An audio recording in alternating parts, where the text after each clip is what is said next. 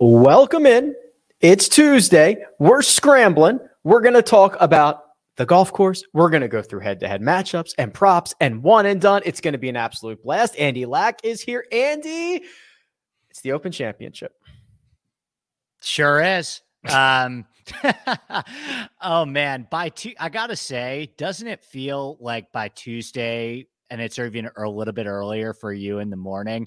Like it feels like this week has been going on forever. Maybe that's because we with our with the content we we always get such a head start on these major weeks. But like I I can't believe there's still 48 hours until the actual tournament starts. Yeah, I think because the pricing comes out super early, and right. also because they were already in Scotland last week, it felt like Act One of a two act play right? So it feels like this. You're right. It, feels like we've just been in the midst of it forever, and it hasn't even started yet.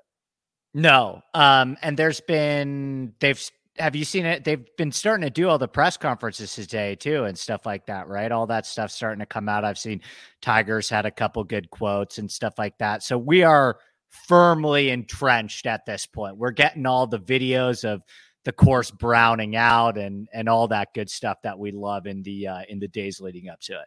The Open YouTube channel is also live right now. They've got like live from the range and they're grabbing players and talking to them. So there's just a lot of good stuff going on. Um, we are indeed presented by Prize Picks. They just dropped probably the largest golf slate I've ever seen like 15 minutes ago. So Andy and I are gonna just do it live. We're gonna look through it live and see what we can find. Uh, we'll talk about them in just a bit, but I want to spend like an hour on the golf course. But before I do that, Andy, Xander Schauffele is the hottest player on planet Earth right now. Uh, coming off a Scottish Open win, coming off of a JP McManus trophy, coming off a traveler's check. A lot of things going in the favor of the X Man. Yup. And my thing with this guy forever has been let's exercise some patience. Uh, there's a lot of variance in terms of winning golf tournaments, right? And the guy has basically been a top 10 machine, especially in majors. He's finished in the top 20 in something like 65% of the majors he's played in over a 20 start sample size. Um, it's to it's to happen, right? It's to, he's going to catch the right side of variance at one. And, and even the, some of these guys like Phil and DJ didn't start winning majors until their early 30s, right? So I am incredibly proud, humbled, excited that he is, the narrative is starting to flip with him a little bit. Um, and I think he is as live as ever, right? I think it's probably hard to envision a scenario where he wouldn't be my pick to win, but it's hard to envision a scenario where he's not at least in the conversation over the weekend, right? He's gotten so good at two things that when I think he's under when he has these two things under control, I think it sets up really well for St. Andrews. We're going to talk about the old course ad nauseum in just a second. But when he hits that like swingy draw that he can get like 80 yards of roll out of at at the old course on these crusty, crispy fairways, like that'd be great. That'll play around this place all the time. And I feel like he's really got those wedges dialed in um, just from an aesthetic without looking at anything statistic. And I don't even know what they are like when you watch Justin Thomas hit wedges, it's disgusting. When when I watch Xander Schauffele hit wedges, I'm like, yo, I would die for that wedge game, right? It just he just looks like he has it under complete control from every distance, and that that's like a scary combination around the old course. Yeah, and statistically, it's good too. Like that's a, one area of his game I know both anecdotally and statistically, just from hearing him talk about things, he has worked on a ton. He has worked on those wedges a ton, and you even like starting back when he won the Olympic gold medal. The shot that he needed to pull off to win that Olympic gold medal was like a 110 yard shot that he stuck to three feet. Um, and, and since then, it seems like he's gained a lot of confidence in that area of his game, and the stats have backed it up as well. Um, it feels a little. Part of me says, Rick, is this too obvious? Is someone really going to win? I mean, this is a guy that people were saying was incompetent in terms of winning golf tournaments for about three years. Is he really going to win three starts in a row, including a major four? I guess five out of his last seven. Really, if you want to include the five out of his last eight, I think with Zurich and the JP McManus and stuff like that? Or should we be approaching this the same way that we were approaching Scotty Scheffler ahead of the Masters, where sometimes it is that obvious?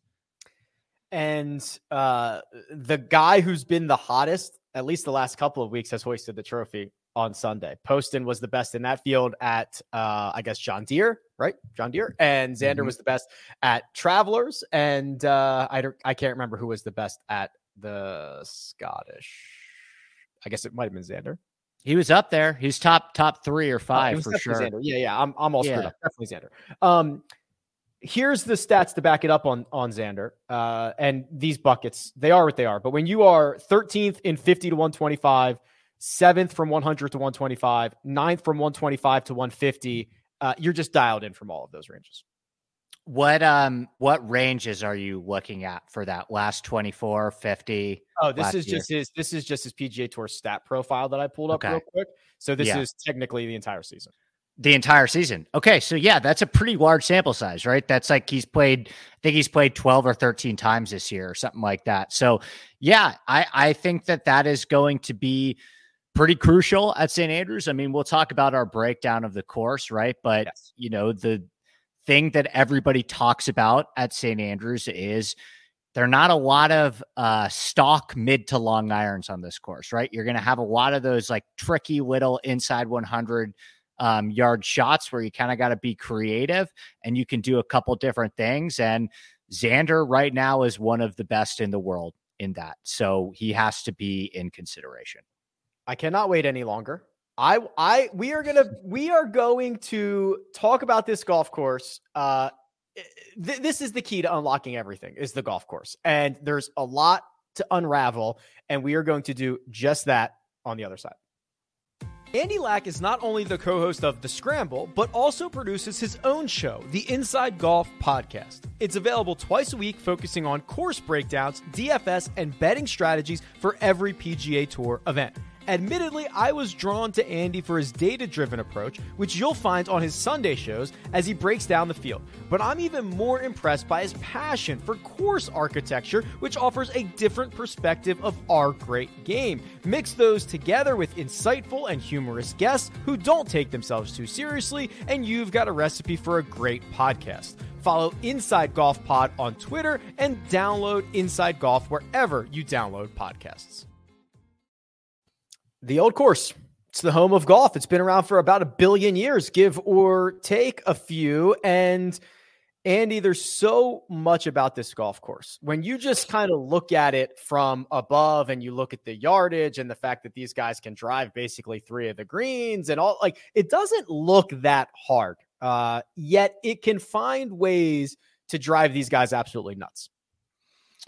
Yeah, 100%. I mean, to be honest with you, this narrative that had been formulating about 25 under par and these guys are just going to completely bomb away aimlessly with driver uh, was not something that I ever really totally agreed with. I mean, I don't think we're talking like US Open conditions where we're going to see the winner at six under par. But the one thing that is important for people to realize is that this course is super, super brown right now. And even if you go back and watch the 2015 Open or the 2010 Open, it was not even remotely this brown. And I think the reason for that is while the R&A is not sitting here saying we need a target score, this Open Championship is an inflection point for the intersection of modern technologies and, St. Andrews, right?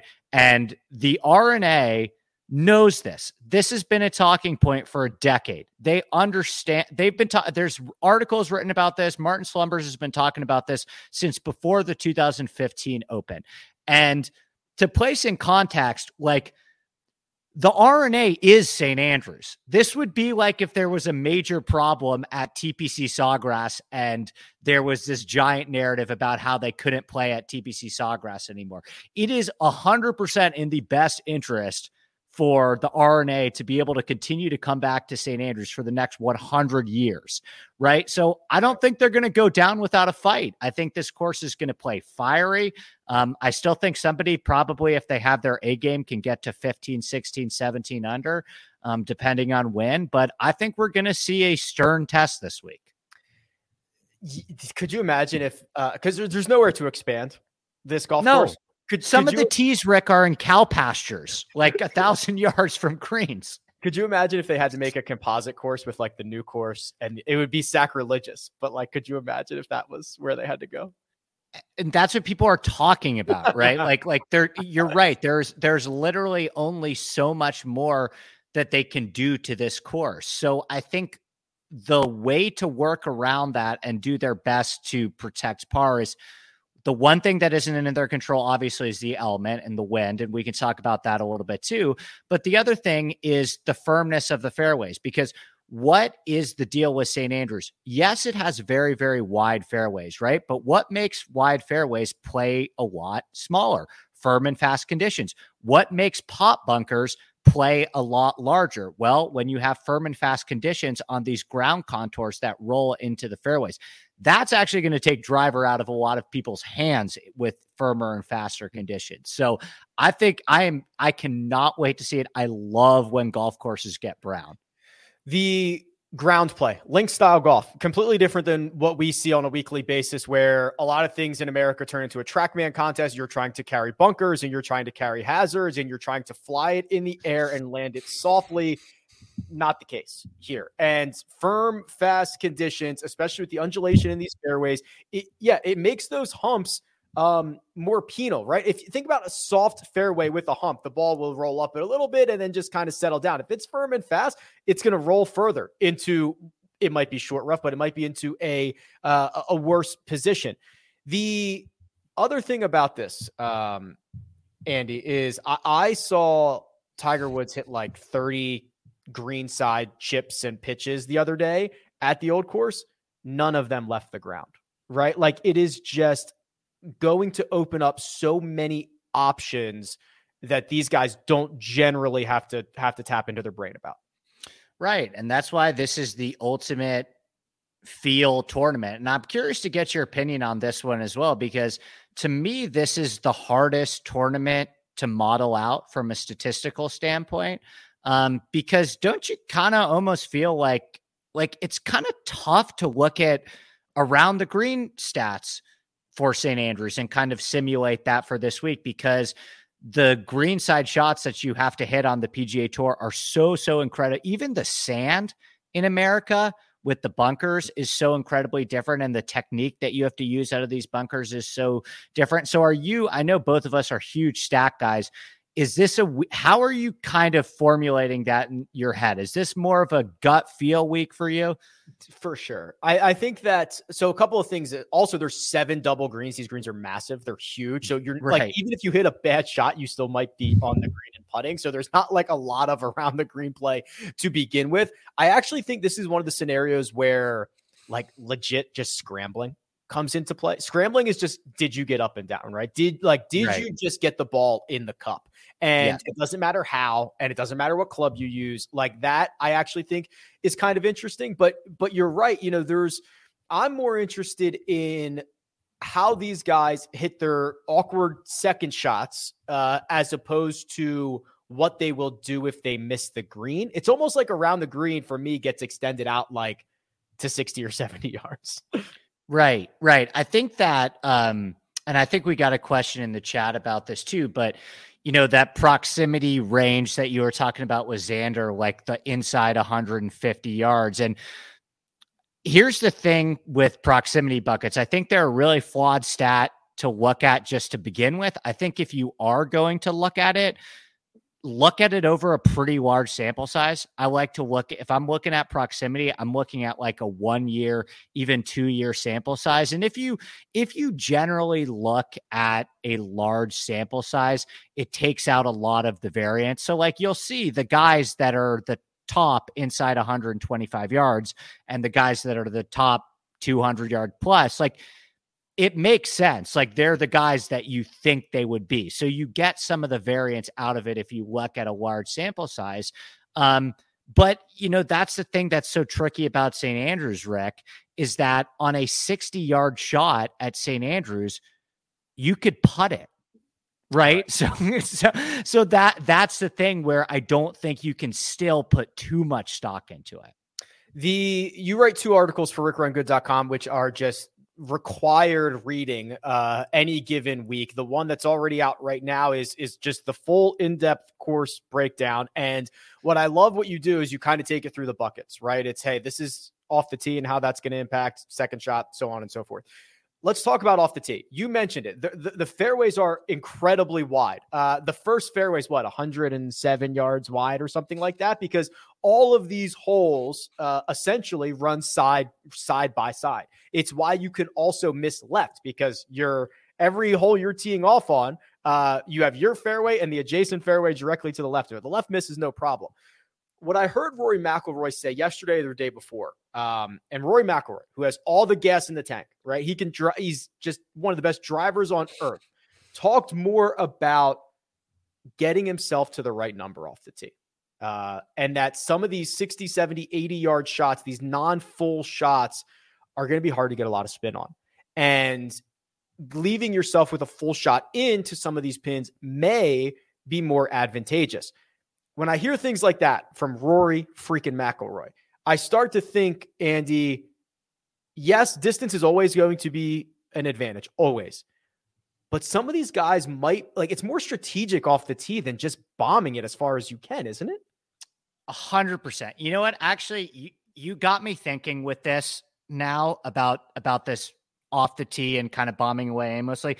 I'm gonna read to you a couple text messages I got from a friend that played St. Andrews a month ago. Okay. Uh, and he went through hole by hole for me and gave me a hole by hole description with the yardage books of yeah of every single hole he played. So 13 is a great example of how they'll be challenged this week. 280 to clear the coffins downwind from the open tees, but then 60 yards on rock hard fairways until you get to the gorse. Can't really hit driver into the super tiny throughway. I hit driving iron and it went 270 here, and that ran out of the fairway into the left rough, which then left a totally blind second over a huge mounding to a tough green. 15, you've got 360 to reach Rob's bunkers. Downwind, firm again. Driver makes no sense for anyone in the field out of bunkers right and bunkers middle, deep rough left. Can't hit driver there either. Do you push an iron in the short, tight area? Otherwise, it's 160 downwind into a tricky green. Not easy. 16, driver goes into an area 30 yards wide with OB hard right and Mounds pushing the ball there unless it's perfect. Drives left from bombers downwind, get pushed by the Mounds into Grant's bunker, which is 375 yards from the tee. Dead rough left of the fairway. Number 17, the road hole needs no introductions, but from the open tees downwind, it's 350 yards into the tiniest sliver of fairway you can imagine. Rough left has been grown super thick, going to be almost impossible to hit this fairway with driver. I bet we see some guys take as much as five iron off the tee if it's playing downwind. So, does that sound to you like driver everywhere, bomb away aimlessly? Like I, I'm with you. I, I just I, if the course is brown, I just don't see it. And it, it's not like some of these some of these guys who like okay, what did Zach Johnson do? He wedged this place to death, and it's obviously going to be different. But getting yourself to your best number or to a number that allows you to get it on the right tier to give yourself a look is going to be more important than just pulling driver every single hole. A hundred percent, right? And and that is the Zach Johnson formula, right? And that is what I kind of was saying from the beginning. Whereas give me somebody who's absolutely automatic inside of 125 yards over somebody who bombs it, right? Because yes, there are going to be instances where a guy like Bryson or Rory or Rahm can drive the green. And if they're a good lag putter, they'll have putter on their next shot, right? But a guy like Zach Johnson, he's still going to be able to get inside 125 yards on that same hole. Right. And that's the exact same way that he won the Masters as well. So if you are really, really good inside 125 yards. I don't think you need to be long here at all. The second shot, um, we talked about the double greens. There's seven of them, uh, Andy. So that means 14 of the hole locations are on seven greens. Literally, there are greens with two holes cut into them. Uh, I think it is five and 13 that that green is like 97 yards long and it's like 30,000 square feet. These greens on average are 22,000 square feet, which is basically three times the size of the next biggest on tour, the Plantation Course at Kapalua. All of that being said, these guys are going to pound greens. They're going to hit a ton of greens, but it's about where you end up on the green and what what you leave yourself when you have flat stick in hand. Yeah, and I think lag putting is in theory a massive, massive thing this week, and that's something that Tiger's talked about before. He's talked about decade. the year that he, about that for a decade. Right. But how do we measure that? Right. Because something like three putt avoidance, for example, is if you have a 50 foot putt and you leave it to four feet, that's an awesome lag putt, but then you miss the four footer. That's not going down as three putt avoidance versus if you hit a lag putt from 50 feet to 15 feet, but then you can the 15 footer coming back. That's not really helping you either. So I've been thinking about this conceptually kind of all week, and I don't have a great answer for it yet, but I'm having a difficult time like navigating the lag putting thing because I think it's massively important this week, and yet I still haven't found the perfect way to measure it yet.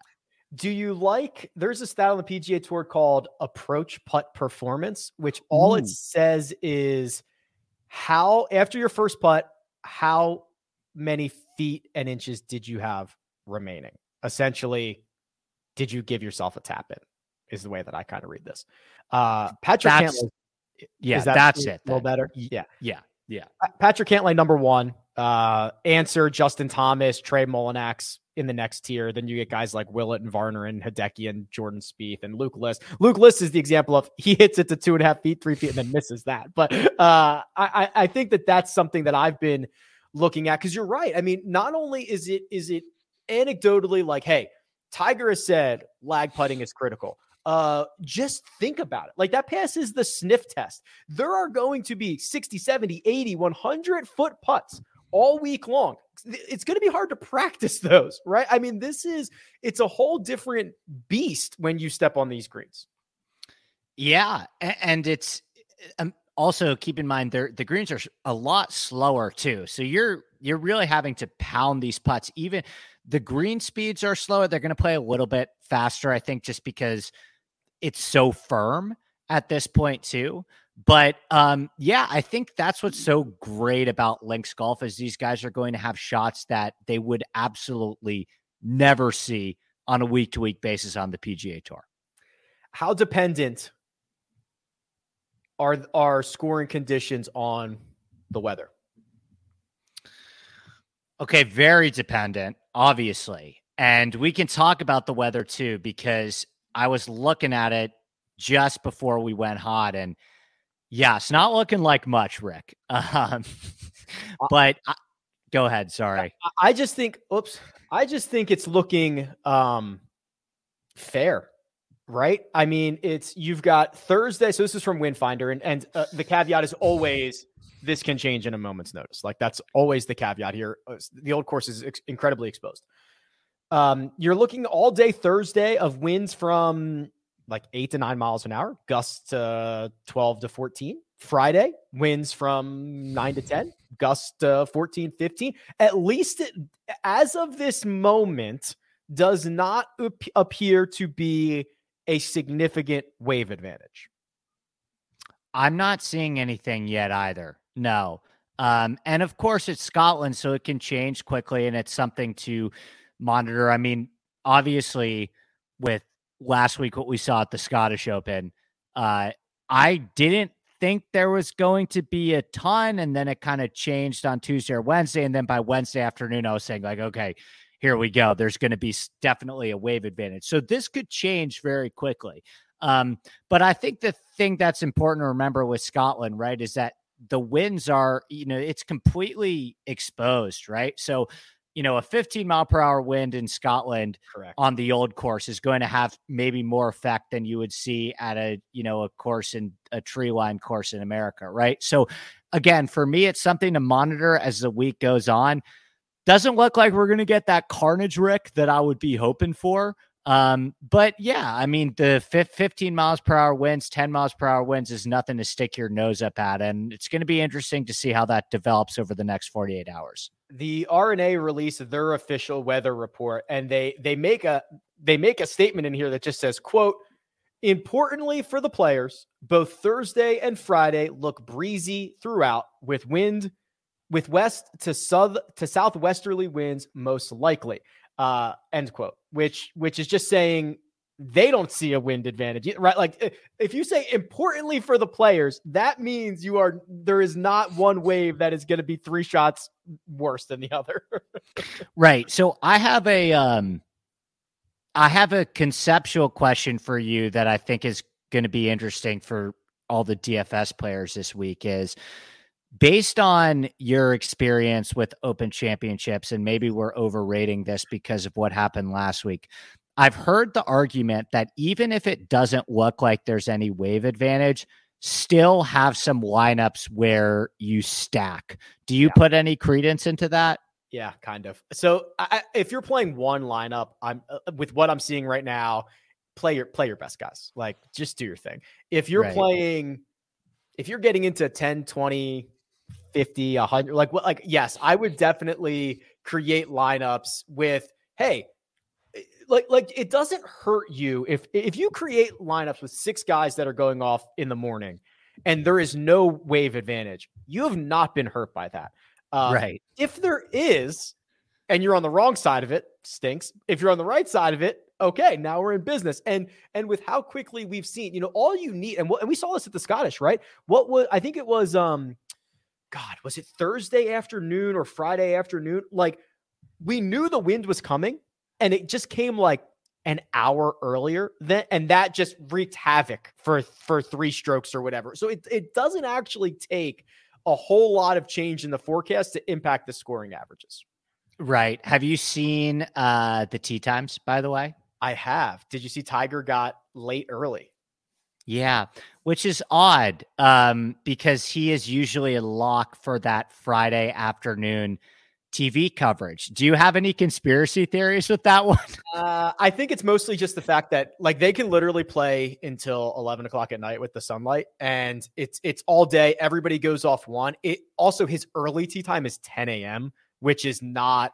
It's not that standard PGA like 1 30 to 7 a.m. Like it's it's not as quick of a turnaround. So no, I do not have any I do not have a good conspiracy theory for that. Yeah. And remember they all go off one also.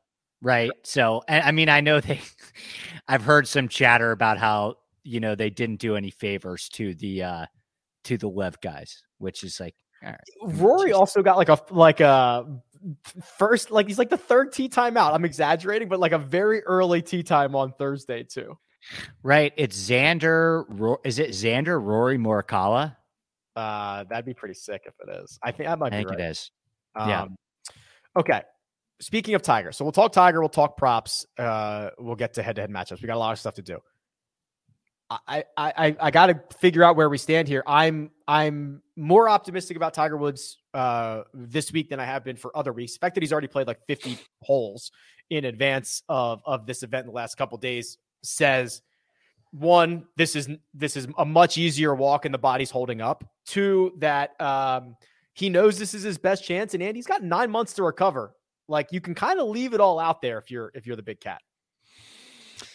Yeah, I've started to not necessarily talk myself into it a little bit more, but just become a little bit more bullish on his chances. Would you say that you're warming up to him as a DFS play, or you're still kind of in the thought process of I'm rooting for him. If he beats me, he beats me, but I'm not I'm not at the point where I'm gonna wager my money on it.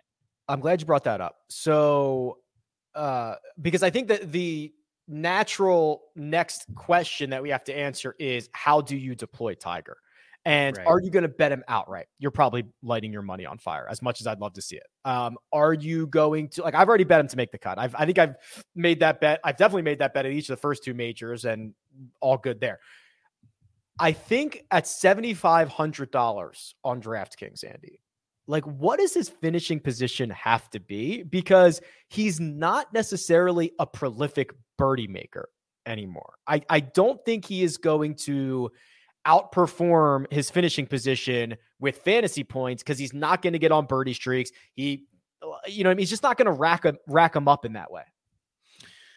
No, he would need, in my opinion, to finish uh, top 30. I think probably top 30 ish to really feel like you're paying off that position. And let's also place in context the players that he's priced around. Like he's the same price as the 13th ranked player in the world in Billy Horschel. Now, Billy Horschel doesn't have a very good links record, but Billy Horschel's the 13th ranked player in the world. He just won Memorial, right? So you you have to there has to be some form of a give and take. I think the argument for Tiger is the ownership will be low again. Mm-hmm. Um, the ownership has been low at the first two majors, and I think maybe there's a little bit more optimism about him. But I still, I mean, what do you see the ownership coming in? I, I couldn't imagine a scenario where he's over six, seven percent, right? Yeah, so I think my first run, which I've got to get on the website. Uh, hold on, I can just tell you here. I, like that's what my gut says. Uh, the, the calculations were, yeah, like I mean, I think you always got to give Tiger a little bit of something, but like six to 10 feels right. Right. Right. And I mean, you got to ask yourself the question too like, do you like him as a quote unquote leverage play over, like, for example, Webb Simpson, who's a $100 more? Like, who do you think has a better chance of finishing top 10 this week, Webb Simpson or Tiger Woods? It's crazy, but it's probably Webb. Yeah, I think so too. Tiger or Abraham Ancer, who's another low owned play at the same price essentially.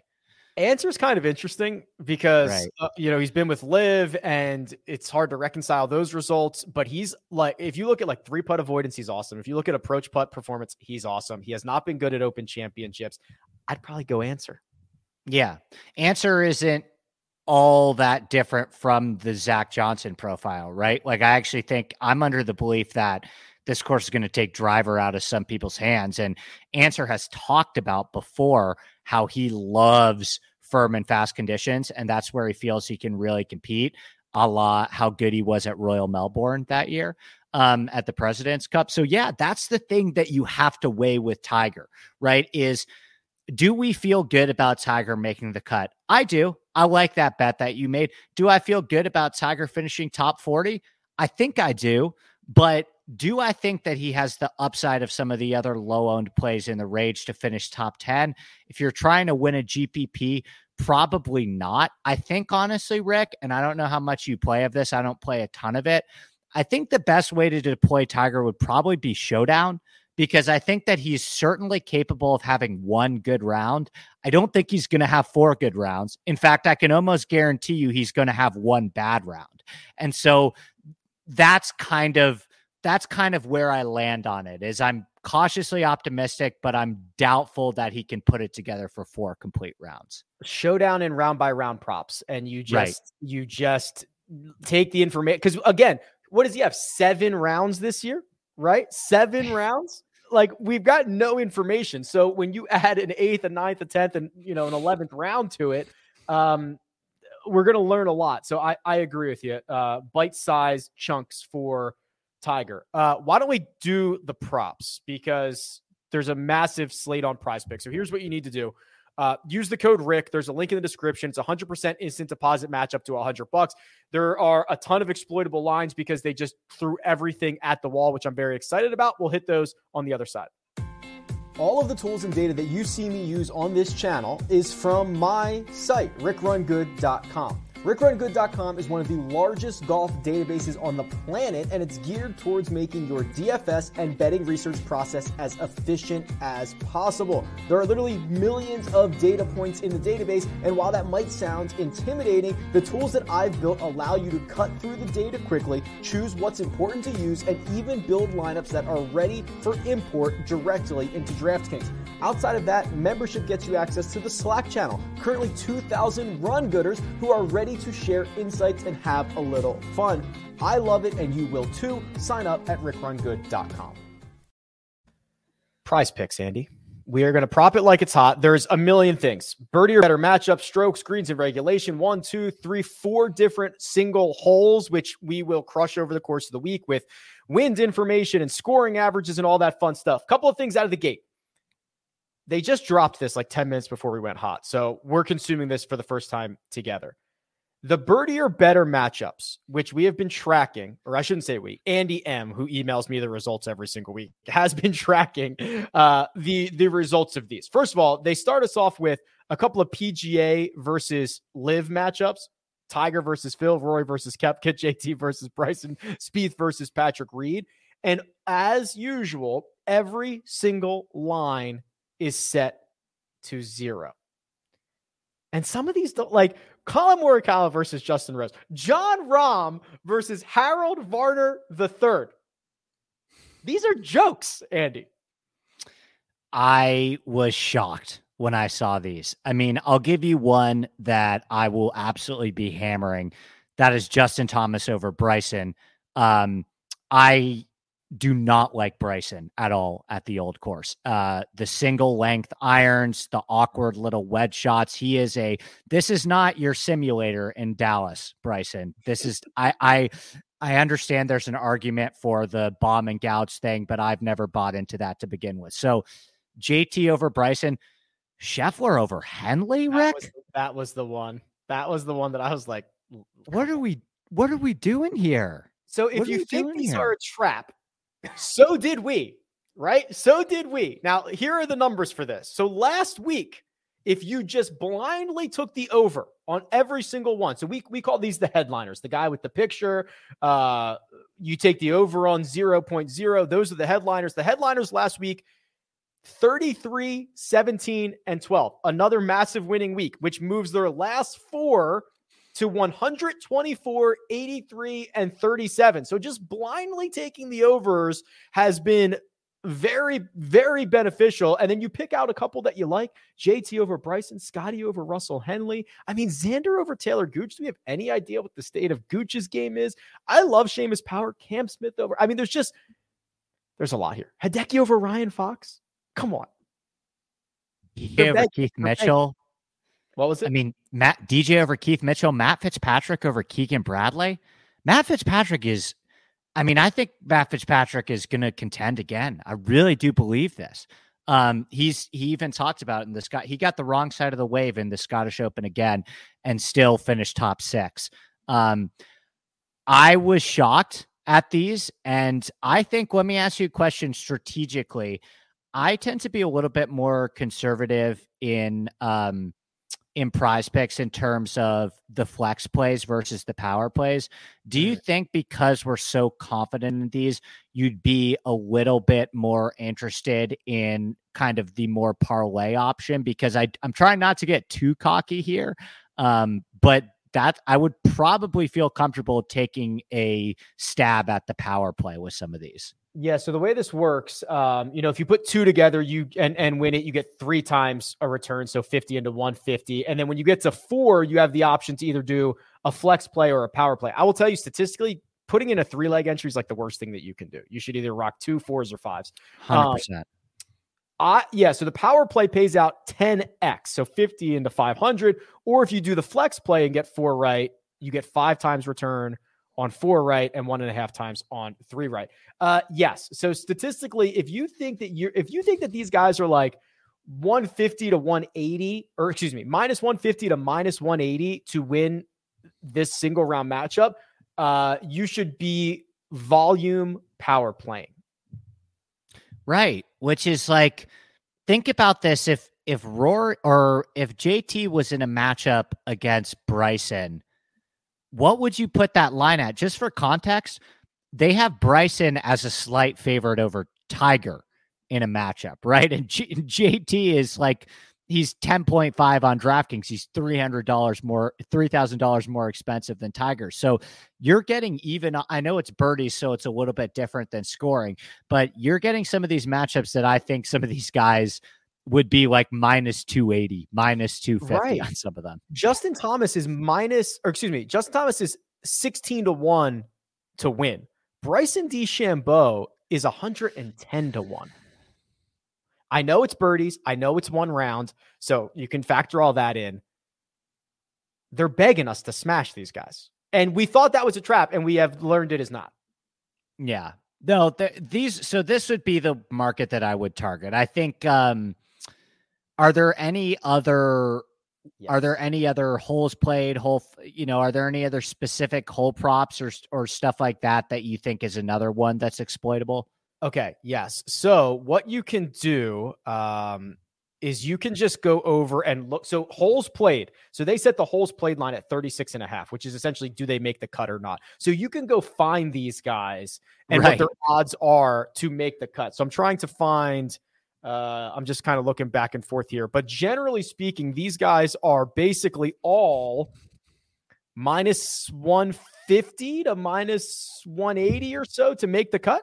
Um, so I'd lean overs here. The one that stands out to me, Andy, is uh, it's actually greens in regulation. So if you look back at 2015, the average of every single golfer who made the cut, the average of greens in regulation was hold on a second was 14 of everyone who made the cut basically all of these are 14 or 14 and a half uh, and these are the best players in the field and the guys that you expect to play well. So again i'm leaning overs here. Think about um, rory mcilroy might drive a couple of these greens right? Jt doesn't miss greens ever. Xander same thing right? I mean th- this is these greens and regulation numbers and i know it's only it feels weird because they you know they've got to hit 15 out of 18 like that's what's to happen.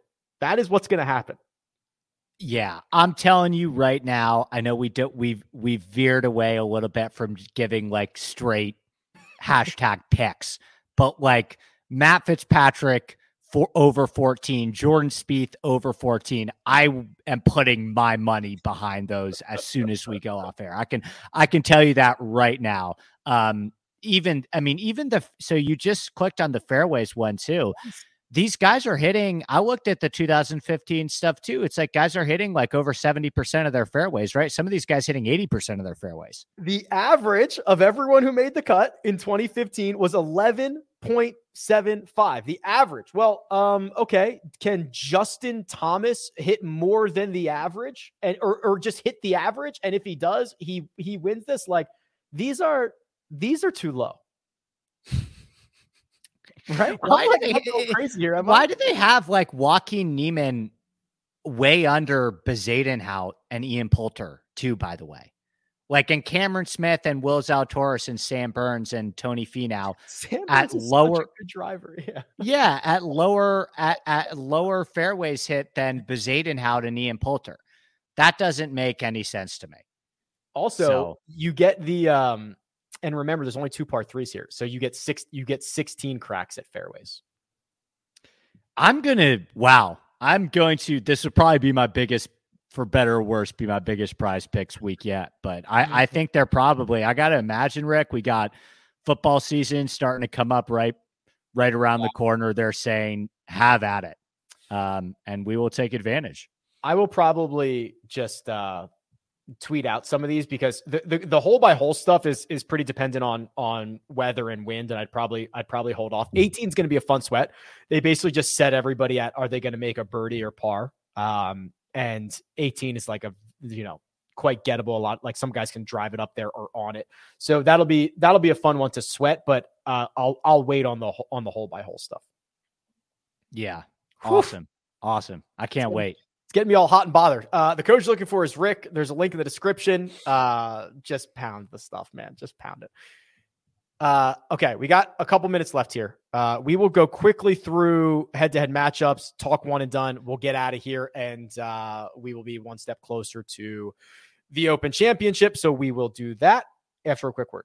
If you're not playing daily fantasy on prize picks, then you're not really playing daily fantasy. They offer nothing but props and they do it better than anyone else. You pick two to five players on an over under and can win up to 10 times on any entry. They allow mixed sport entries, meaning you can take the over on LeBron James and the under on Jon Rahm. The golf specific props are amazing birdies or better, fairways hit, greens in regulation, round score, and now, yes, single single hole props. That's right. What score will a golfer make on a specific hole? I have prize pick specific tools on my website to help you build the best entries, and now Prize Picks is offering a 100% instant deposit match up to $100. Just use the code RICK at sign up or click the link in the description. That's code RICK. Good luck. Okay, Andy, we've got to um, we got to go through this kind of quickly here, but we got head to head matchups, and this allows us to talk through a lot of different guys. The first matchup is Matt Fitzpatrick versus Shane Lowry, two guys that in theory should be fairly good for an open championship. You and I have both settled on Matt Fitzpatrick, who listen, showed no US Open hangover. You mentioned it earlier. You think he's he could contend again. I completely agree. Um, I'm I'm quite excited about the way Fitzpatrick sets up for the old course. Fitzpatrick for me too, 100%. And this is nothing against Shane Lowry. I actually like Shane Lowry a great deal this week too, but I just think the level that Fitzpatrick is playing right now, his floor is so inherently high. I think he's got like eight or nine or 10 top 15 finishes on the year. Um, he has said that this is the best golf he's played in his life. So I'm going to keep riding him. And I love when guys say that and like the stats back it up. Sometimes right. guys like, I'm putting it so well. And you're like, dude, you i can assure you you are not but um I, I love that. Everything points in the direction of maddie fitz patty max homa who uh just tweeted out uh hey golf gods we're even. Playing with tiger woods at the 150th open championship at st andrews. Can't believe it's real. Going up against joaquin niemann uh before the tee times even came out. I mean looking at last week i mean max homa's just rolling andy. I'm gonna stick with homa too. I mean the only concern i would have is do you think that like I've heard somebody, I was talking about this in one of my group chats this morning. It's like, oh, Homa's going to shoot. Homa's going to shoot seven over in his in his pairing with Tiger. Do you buy into that at all? That he's that he's going to get psych himself out a little bit? No, me neither. I, I, just think he's he's a very thoughtful guy. He will and Joe Greiner, his caddy, they are such a good team. They'll be just fine. And um, I guess the only concern, so the Niemann side of things would be okay, flight your shots. And he's been putting better than this kind of little putting slump than he went into. So I think Niemann has a good chance to play well, but but all the advanced metrics from Homa are, are too good to pass up for me. Yeah, I'm gonna I'm gonna rock with Homa. I'm I'm pretty high on both of these guys though. Um, for DraftKings, I think Niemann. I mean, I always love Niemann, but I I think both of these guys are going to have a good week. But I'd I'd I'd lean with Homa. Tony Finau versus Louis Oosthuizen. Take your pick. I'm going Finau here. Um, I like Finau a lot. I bet Tony Finau this week at 50 to 1. I think he can win this tournament. I look at a guy who's finished top 25 in four of his la- four of his five open championships. He has a great record at Augusta National. He has a great record at majors in general. And over the last month, month and a half, he's been playing some excellent, excellent golf. I mean, the ball striking has come completely back for him. I think Tony's going to be there this week. I don't, I, I don't, I don't know if he's. Maybe I got a little bit too ambitious with like an outright bet on him, but I think he's a pretty safe bet to finish top 15, top 20. That's a foreign. I think I've bet Tony Finau twice ever. Ever. Uh, I bet him. I bet him at Riviera when he lost in a playoff to Max Homa, which was mm. painful. And I was like, I'm a genius. I've bet Tony Finau once, and he's going to win this thing. I'm brilliant. I'll never bet him again. Uh, I bet him that week, and I bet him. It was either the PGA or the U.S. Open, where uh, I had a buddy who. he bet like a thousand dollars on him at a at a hundred to one or, or fifty. I don't know what the number was. Maybe it was fifty to one. I think it was two thousand to fifty to one to win a hundred thousand and it moved the number and I at circa and I was like I can't watch this guy win a hundred thousand if I don't have a piece of this. So I bet like just a straight FOMO bet on Tony. Those are the only two times I've ever bet him. Yeah, you have Circa. I was talking to one of my friends who's going to be out in Vegas tomorrow. Circa, they've got some pretty. They're hanging some numbers this week as they usually do, huh? As they usually do, and they're always the best at like they don't let Tiger get to 40 or 60. He's I, last time I checked, he was still at 110. Like, if you really think Tiger, mm. if you really want to make a huge investment in Tiger winning, it might be better off to fly to Vegas, put it in at circa if you're going to bet a couple thousand bucks on it because you're getting a such a crazy number. That's worth 20 bucks, right? 110 to 1, 20 bucks just for our own sanity. Yeah, that's for that's for sure. Um, I took Louis, so he won and lost in a playoff in the last two trips to to to the old course. I don't know if his two top tens on LIV are any good. I don't know, but um, he's never been beat. He hasn't been beaten in regulation since 2010 at St. Andrews. So I'll roll with Louis. Rahmster, Jon Rahm versus Scotty Scheffler. Choose your fighter. Scheffler, of course.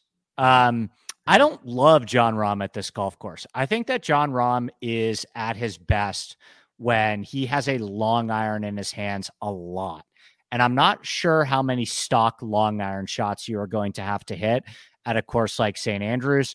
He already showed a, I mean, he's performed well on links before. Um, but I just think Scotty's playing at a higher level than Rahm right now, and he has been for quite some time. So I'm going to stick with Scheffler. I'm also with uh, Scotty Scheffler. Jon Rahm has lost strokes off the tee in two of three, which he went Weird. 44 straight events without losing ever. Uh, so I was already a little bit concerned about the ball striking. And then Mark Immelman gave me like the nerdiest, most technical. He was like, oh, he's not shallowing the club at the way he used to and his wrist pronation. Uh, I, I was like, okay, I I was already worried. And I guess now I'm I'm worried some more on on Rahm. So we're we're both on Scheffler there. Tommy Fleetwood, Tommy Lad, who's getting interviewed right now uh, on the open. I can't hear what he's saying, but the open YouTube channel versus Tyrrell Hatton. Tommy made me some decent money in the one and done last week, but I'm not going back to him. But you will. Yeah, I like Tommy a lot. Um, he played very well last week, as you know, as as your one and done pick. I believe he gained strokes in all four major categories, yep. um, and finished top five despite catching the wrong side of the draw. By the way, um, Hatton was good too, uh, but I just think that Tommy has been a little bit more consistent across the board recently. So I'm going to side with Tommy. Real quick, I know we're we are really up against it here. Even though there have been significant weather draws in the last couple of months, the winners have always been in the worst side of it. Wasn't JT at the worst side of it in the PGA? Wasn't Fitzpatrick on the worst side of it the US Open? Uh, wasn't Xander on the worst side of it just last week? Yep. Yeah. Weird game. Weird game. Yeah. Really weird game. Uh, Hatton is just like a very good, like he just never three putts. Uh, and he ever, yeah, I know, I saw that too. He just doesn't do it. So I'll, I'll take, I'll take Tyrrell. Okay, one and done. I made up a tiny bit of, uh, is that true? A little bit. I made up a little bit. You had Svensson and Cam Smith. I had Gotterup and Fleetwood. Fleetwood got 362.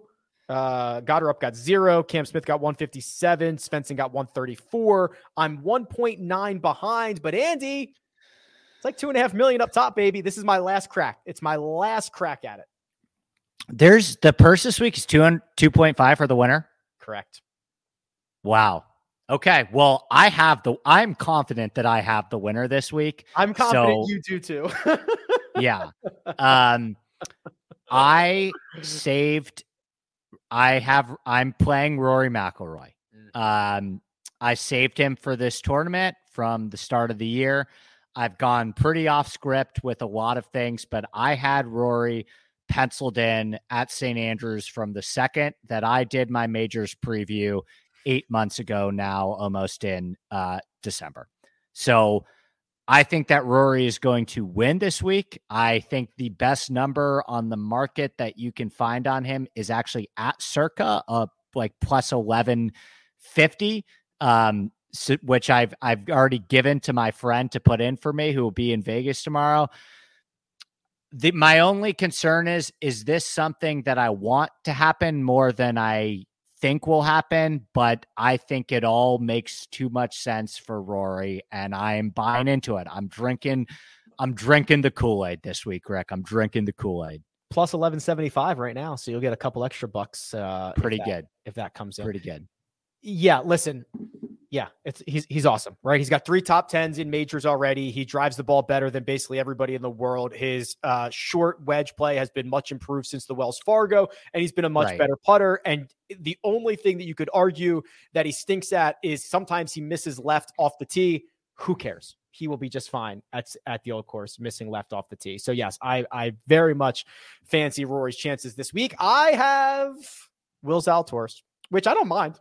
Right? Like, I mean, all things considered, I've used a lot of guys up to this point, but Zalatoris is a top 10 machine at majors. And he was playing well. I mean, he, he withdrew last year, but he had already gained like a stroke and a half to the field through round one. Like, I'm rolling out Willie Z. Yeah, I think that my only concern with Zalatoris would be the same thing that I said about Rahm, which is I really like Zalatoris at mm-hmm. like Torrey Pines or Bay Hill or Riviera or a US Open course where he just has a long iron in his hands a lot of the time. But the other side of that is he's a really good lag putter, right? Like he is, he has, I don't know what he, I, am curious about what he might be in the, in that approach putting statistic, but just eye test wise, doesn't it always feel like Zalatoris is rolling in 25 footers and missing the four footers? Yeah. And he actually, uh, once he gets inside like three feet, he never misses, even though it's very, very ugly. But yes, he, the stroke looks a lot better and he rolls in a lot of longer putts. Right. Right. So listen, I mean, he is a guy who will be the first to tell you, I raise my game in major championships. These are the these are the premier tournaments for me in terms of my skill set. Did you see this uh the stat that I tweeted out earlier this week about how the difference in his putting at major championships versus other tour events. It's like he's gaining like one point. It's it's insane. I mean, it's a much greater difference between the worst putter on tour and the best putter on tour. Andy Lack, always a pleasure talking golf with you, my friend. Absolutely, man. I cannot wait. So, are you um, are you pretty much shifted on your time? Like, are you have you been waking up early from Scottish week? I went to bed at like seven o'clock last night. just to like really, and then I'll probably do yeah. So I'm uh I'm very much like I'm almost there. Tomorrow I'll be I'll be rocking. Yeah. Yeah. Coverage is like what? I think it's like 4 a.m. Eastern. So 3 a.m. Eastern. So right. for yeah. so right. for West Coast. But yeah, I can't wait. We'll do it up Friday. We'll be we'll probably have a good sense of the cut line by then too. Well, for I mean, sure. like in terms of who's because I imagine we'll be late into the afternoon there. Yes. Uh, Producer Mina does all the hard work on the ones and twos. Andy is available on Twitter at ADP Lack Sports. You can find me at Rick Run Good back on Friday for another live scramble. Until then, good luck.